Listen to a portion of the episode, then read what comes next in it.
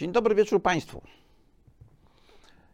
Dzisiaj odcinek specjalny.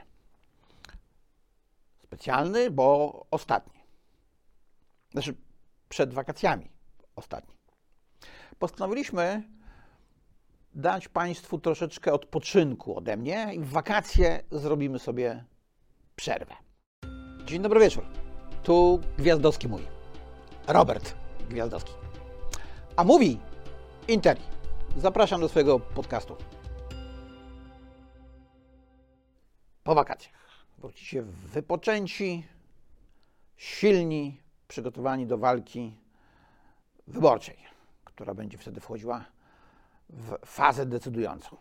Ale już teraz zaapelowali do mnie koleżanki i koledzy z adwokatury, którzy zgromadzeni na Krajowym Zjeździe Adwokatury wystosowali apel do naszego środowiska, by mówić Państwu, jak ważny jest udział w wyborach i że najlepiej wybierać prawo i sprawiedliwość. Znaczy, praworządność, chciałem powiedzieć, sprawiedliwość.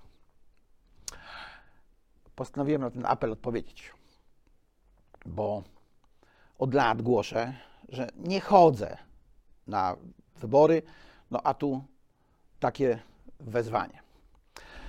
Więc do tych wszystkich, którzy nie wiedzą, czy pójdą, takie słowa kieruję. To ważne. To ważne, żebyście poszli. No nie dla Was oczywiście, tylko dla nich.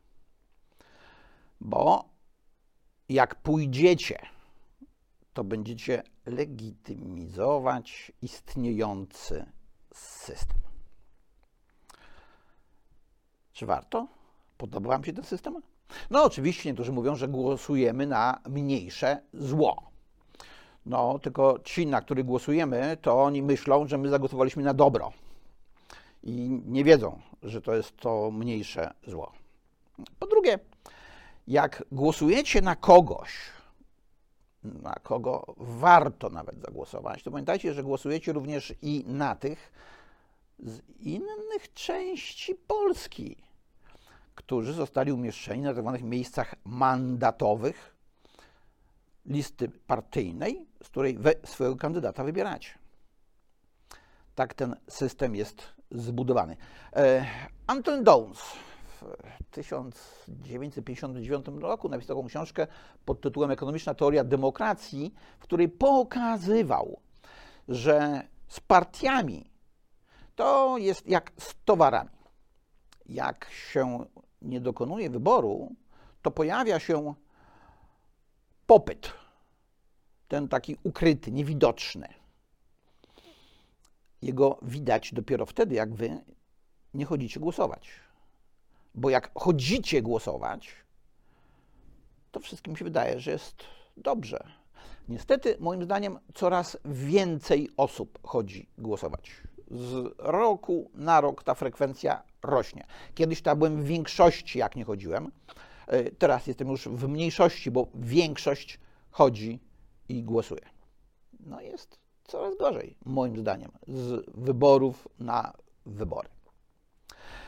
Downs nie miał jednak racji w tym systemie, który został stworzony, bo na rynku ekonomicznym to jest tak, że ważny jest producent, konsument i potencjalny producent, potencjalny dostawca. Jak trudno jest wejść na rynek, no to producentom, sprzedawcom nie bardzo się opłaca poprawiać jakość towarów i usług, bo po cóż to, skoro ludzie i tak są na nie skazani. Jak rynek jest wolny i łatwo na niego wejść, to niezadowolenie ludzi ciągle powoduje, że pojawiają się nowi sprzedawcy towarów i usług. W polityce tak też by mogło być, ale niestety tak nie jest. Taki mamy system zamknięty, system partyjny. Więc to naprawdę jest ważne, żebyście poszli i głosowali. Jak powiedziałem, dla tych, na których będziecie głosować. Ale musimy pamiętać jeszcze o jednym. To nie jest tylko i wyłącznie tak, że głosujecie na kogoś i przy okazji jeszcze na kogoś innego, kto jest na tej samej liście, nawet w innej części Polski. Ale głosujecie również z kimś. No to popatrzcie sobie. Ci niedecydowani, bo ci zdecydowani to oczywiście pójdą, będą głosować. Ale ci niedecydowani, popatrzcie sobie, jak zachowują się ci najbardziej zdecydowani po jednej i po drugiej stronie i odpowiedzcie sobie na pytanie, czy na pewno chcielibyście być gdzieś w ich towarzystwie. No, na przyjęcie żadne, na jakąś balangę, pewnie byście z nimi pójść nie chcieli, bo to tak nie za bardzo. No ale macie pójść z nimi na wybory i głosować tak jak oni. Dlatego system proporcjonalnych wyborów jest niedobrym, bardzo niedobrym dla demokracji rozwiązaniem. Więc jak ktoś jest demokratą, to takiego systemu nie powinien chcieć legitymizować. A zwłaszcza, gdy są to wybory proporcjonalne, które nie są proporcjonalne. No bo z definicji, proszę Państwa, wybory, w których jest próg wyborczy i metoda przeliczania głosów systemem Donta na mandaty powoduje, że wybory proporcjonalne być nie mogą, a w Konstytucji jest napisane, że są. Czyli te wybory będą sprzeczne z Konstytucją. Wybory proporcjonalne z progiem wyborczym i systemem Donta są, proszę Państwa, sprzeczne z konstytucją, żebyśmy nie wiem jak starali się uzasadnić tezę przeciwną. Ale jest ten jeszcze drugi ten wąteczek. Tak? Mamy głosować na partie, które wspierają prawo. No, to ja uważam, że one wszystkie powinny się rozwiązać E, chociażby z tego powodu. Uczestniczą w niekonstytucyjnych wyborach, więc permanentnie łamią konstytucję. I robią to od lat, bo to te partie, te same partie stworzyły ten model polityczny. Ten model polityczny, w którym konstytucja jest łamana nagminnie, bo przecież e, jesteśmy Rzeczpospolitą zgodnie z preambułą, w której E, ważne jest dobro każdego człowieka. Wszystkich Polaków. Tymczasem my mamy system, w którym jedni Polacy szczują na drugich Polaków i jeszcze buntują innych, żeby oni też szczuli. Więc wylewa się potok wyzwisk na jednych i na drugich, z jednej i z drugiej strony. A merytoryki tutaj w ogóle nie ma. Ministrowie zamiast zajmować się tym, czym zgodnie z konstytucją zajmować się powinni, zajmują się łażeniem po telewizorach i radiach. No i krzyczeniem na opozycję. Opozycja robi to samo. To znaczy łazi po radiach i telewizorach i krzyczy na ministrów. Ciągle słyszę argument, że mówienie, iż się nie głosuje, a tym bardziej namawianie do niegłosowania, to sprzyjanie PiSowi. To się zacząłem dopytywać niby dlaczego. Jeden argument, niewypowiedziany nigdy, to chyba taki, że jakbym poszedł, to bym pewnie zagłosował na PO. A drugi, wypowiedziany tu taki, że niegłosujący głosują na tych, którzy mają większość. No to ciągle mówię, że jak Platforma miała większość, też nie głosowałem. No a poza tym teraz wszystkie sondaże, no może nie te robione na zamówienie Nowogrodzkiej, e, pokazują, że opozycja ma większość. Czyli nawoływanie, żeby nie głosować, jak sprzyja większości, to znaczy, że sprzyjam opozycji. I tego będę się trzymał.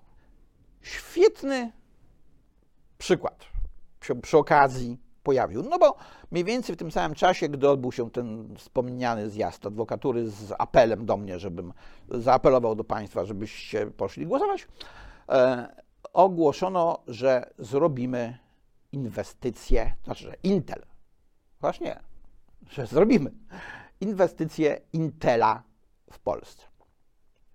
Dyskusji merytorycznej niewiele, natomiast jedni pokazują to jako zwycięstwo rządu i jego świetnej polityki. Drudzy, czyli opozycja, pokazują to jako przykład roztrwaniania pieniędzy przez rząd. Od razu mi się w tej sytuacji przypomniał stary, bardzo stary rysunek Andrzeja Mleczko z 90 roku. To jest rysunek, którego dzisiaj pewnie już by nikt nie opublikował. A zaraz zobaczycie dlaczego, może inaczej, usłyszycie dlaczego. Jest to rok 1990, przyjeżdżają do Polski inwestorzy różni. E, no i Mleczko rysuje dwóch facetów tą jego słynną kreską z podpisem. Przyjechali murzyni, przywieźli perkal i paciorki.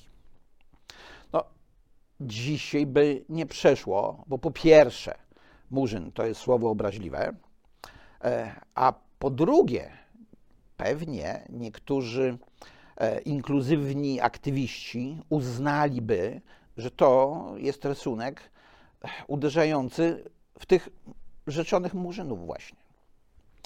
A on uderzał w naszą, używając słowa, e, tak dla usprawiedliwienia przytoczę autora e, Radka Sikorskiego, w naszą murzyńskość.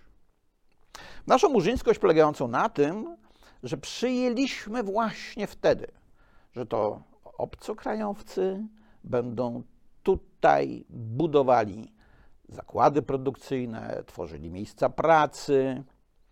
W związku z tym zrobiliśmy rozwiązania przyjazne dla inwestorów. No i bardzo nieprzyjazne dla polskich przedsiębiorców.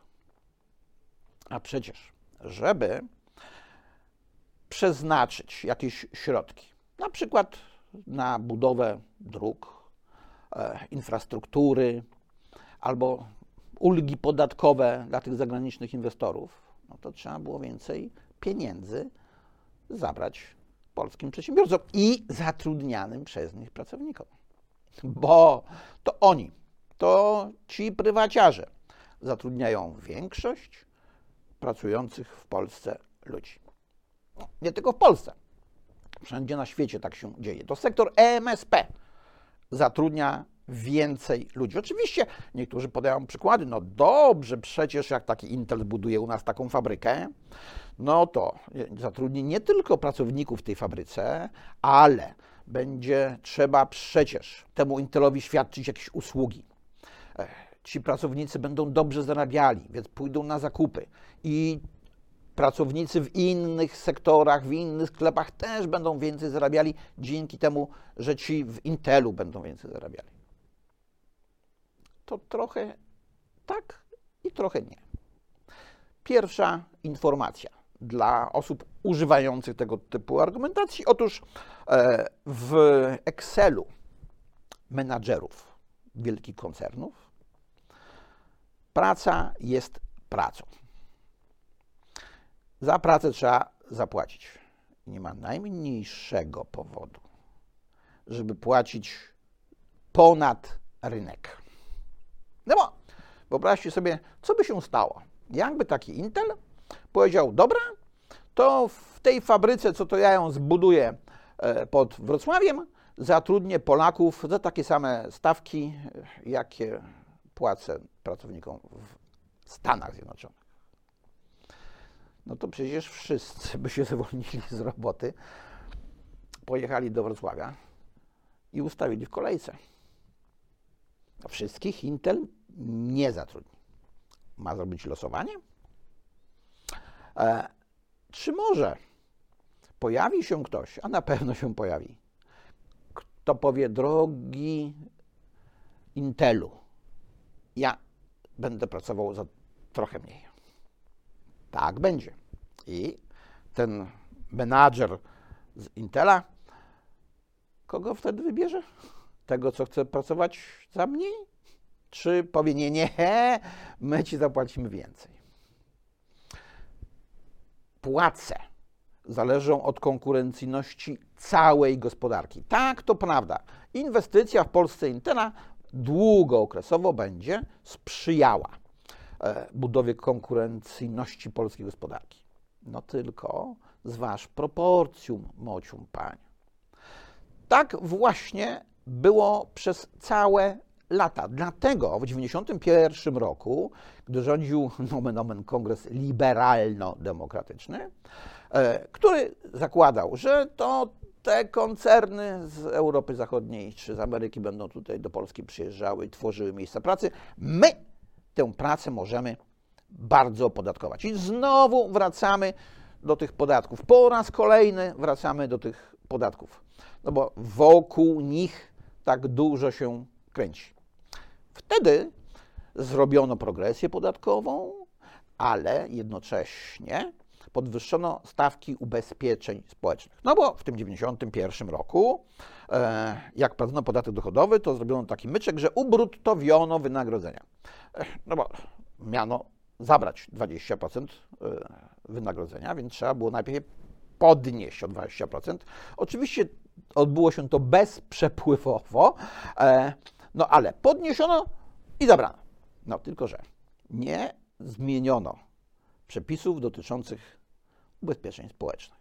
W związku z tym składki na ZUS były liczone od tej ubruttowionej sztucznie kwoty, a nie od tej netto. Czyli e, dla opodatkowania pracownika e, nie miało to znaczenia, ale dla opodatkowania przedsiębiorcy to już miało znaczenie, bo to przedsiębiorca miał odprowadzać te składki na ubezpieczenia społeczne.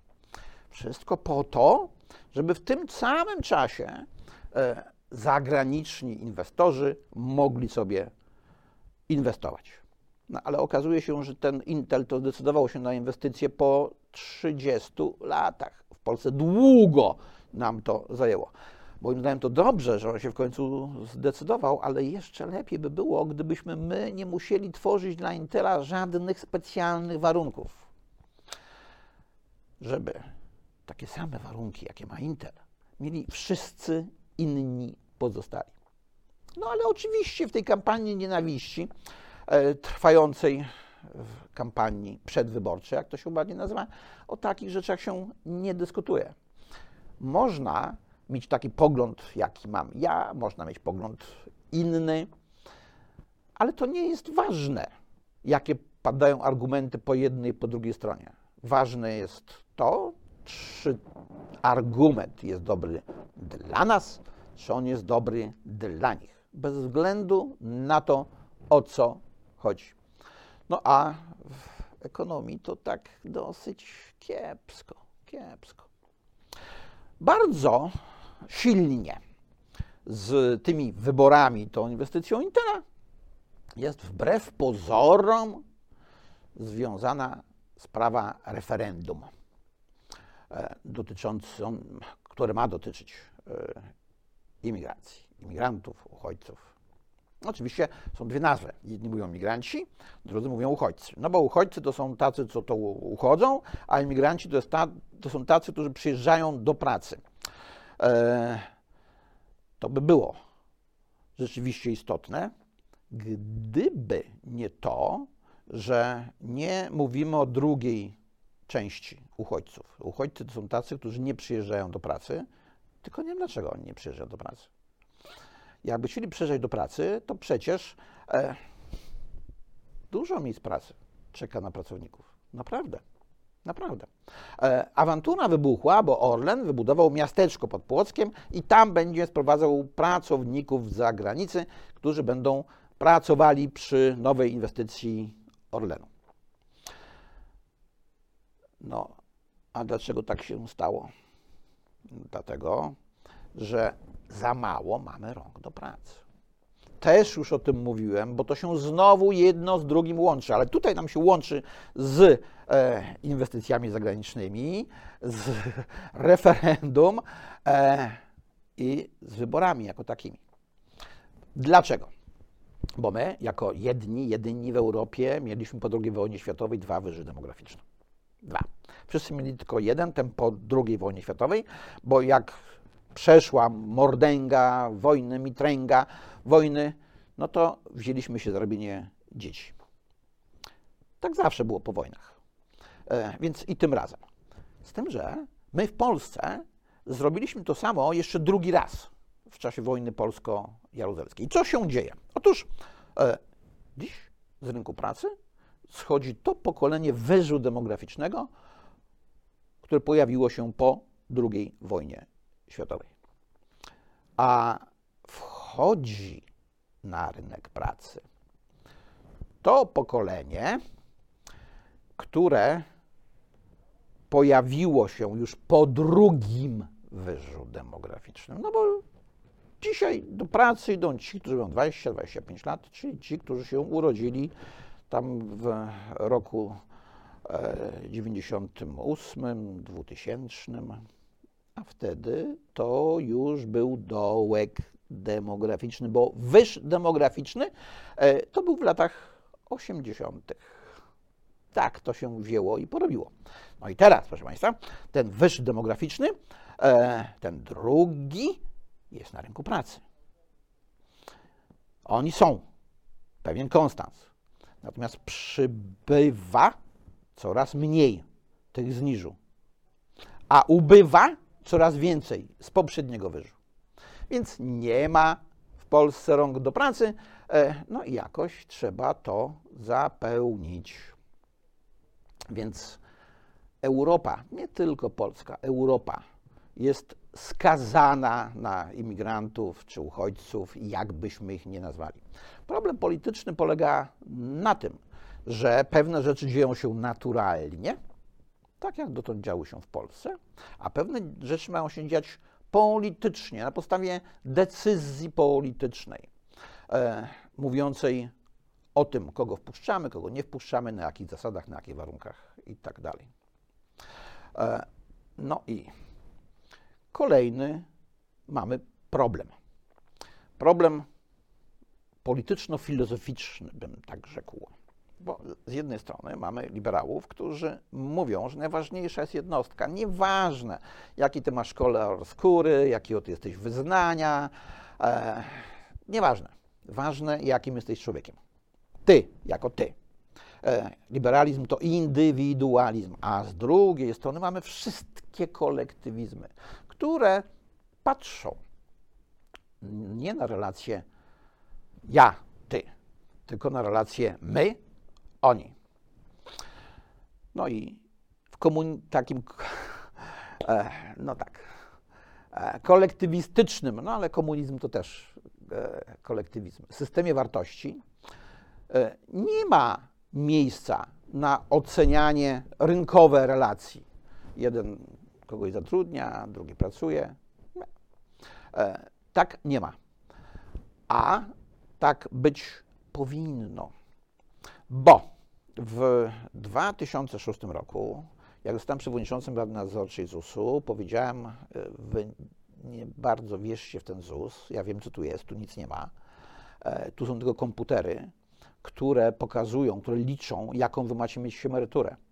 Ale e, to, że komputer obliczy, jaką macie mieć, to jeszcze nie oznacza, że taką mieć będziecie, bo musi ktoś na nią zarobić. Jak nie zrobicie dzieci, to nie będzie miał kto zarobić. No i nie zrobiliśmy tych dzieci, w związku z tym stoimy przed następującą alternatywą. Albo będą imigranci, uchodźcy, którzy pójdą do pracy, e, albo nie będzie emerytur.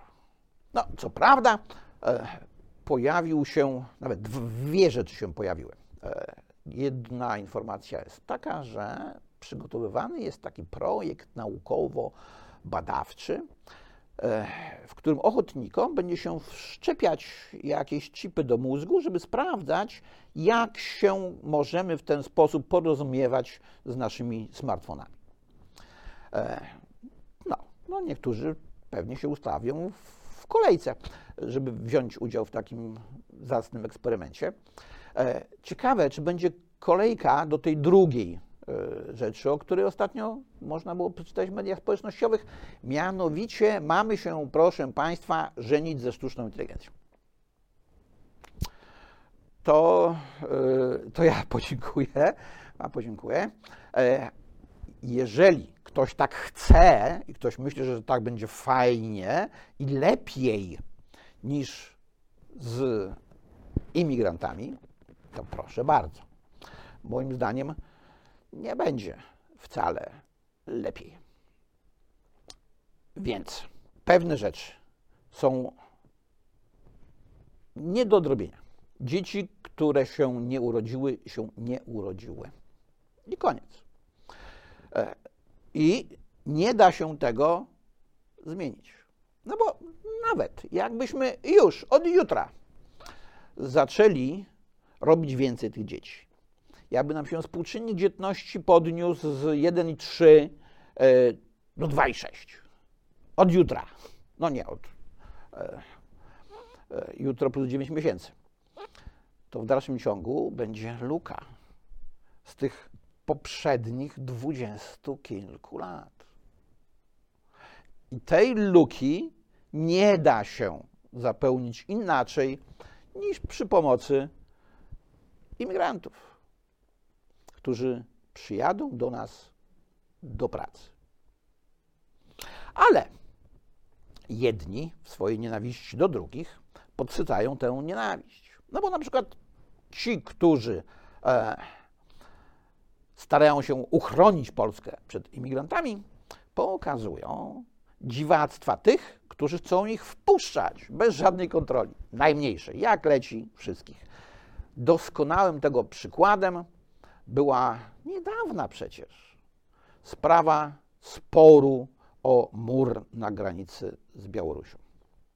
To jeszcze było przed wojną Rosji z Ukrainą, przed agresją Rosji na Ukrainę.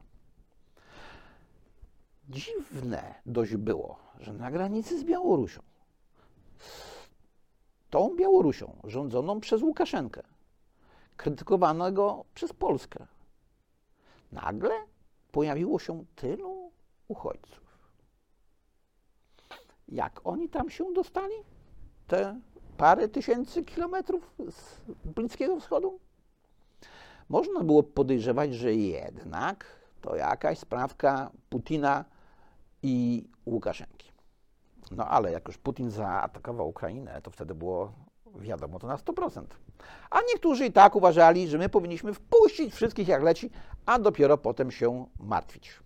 No, wpuścić e, nie do pracy przecież, żeby płacili składki do ZUS, bo Ukraińcy coraz więcej pracują w sposób legalny i coraz więcej płacą składek do ZUS. Dzięki temu, proszę Państwa, w 2022 roku e, dziura w FUS-ie była mniejsza. Znaczy ZUS musiał otrzymać mniejszą dotację z budżetu, żeby zapełnić dziurę, bo ponad 80% starczyło ze składek. No ale te składki płacili też Ukraińcy. Tak działa ten system. Więc jak zdecydujecie się pójść, legitymizować ten system. Ci nie zdecydowali. E, to pomyślcie sobie o kwestiach ekonomicznych. Co Was czeka na Waszej emeryturze i która partia ma lepsze rozwiązania na przyszłość, jeśli chodzi o Waszą emeryturę. Ja nie powiem, która moim zdaniem, e, bo tak jak powiedziałem, nie wybieram się na wybory, ale to raczej powinien być główny klucz, główne kryterium jeżeli już macie iść i głosować, głosujcie swoimi pieniędzmi, tak jakbyście szli na zakupy. Nie unoście się emocjami, które w Was politycy starają się wywołać. Bo emocje to jest dobry doradca w miłości, ale na pewno nie w gospodarce. No i z tymi przemyśleniami na wakacje Państwa zostawię. Widzimy się następnym razem 5 września. Dziękuję. Do widzenia. Do usłyszenia. Na dziś to już by było na tyle. Dziękuję bardzo i zapraszam na następny odcinek.